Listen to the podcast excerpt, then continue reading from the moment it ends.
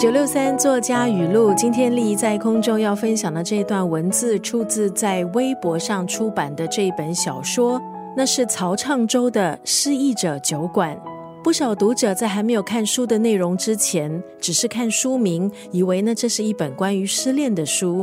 但是看下去呢，却令不少读者觉得大开眼界。里头每一个故事，几乎呢都可以独立拍成一部电影。失忆者酒馆里头一个个光怪陆离的小故事，把人的失落、虚伪、丑恶的一面展现得淋漓尽致。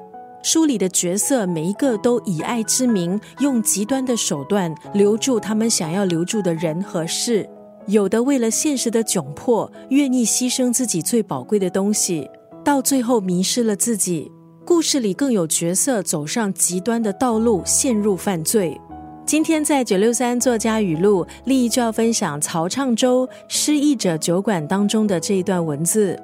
如果有一个人称赞你，你会觉得那是客套；可是如果一个人骂你，你会觉得他是真心的。仔细想想，这就是你不快乐的原因。我们的不快乐常常是源自于我们已经被自己的想法困住。很多人都会质疑别人给予自己的称赞，觉得那可能是虚情假意，又或者是刻意讨好。但对于别人的责骂，却会一直放在心上。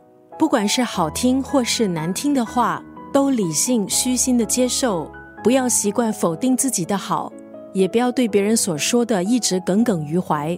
心胸开阔，人自然也会快乐。今天在九六三作家语录分享曹畅周《失意者酒馆》当中的这一段文字：如果有一个人称赞你，你会觉得客套；可是如果一个人骂你，你会觉得他是真心的。仔细想想，这就是你不快乐的原因。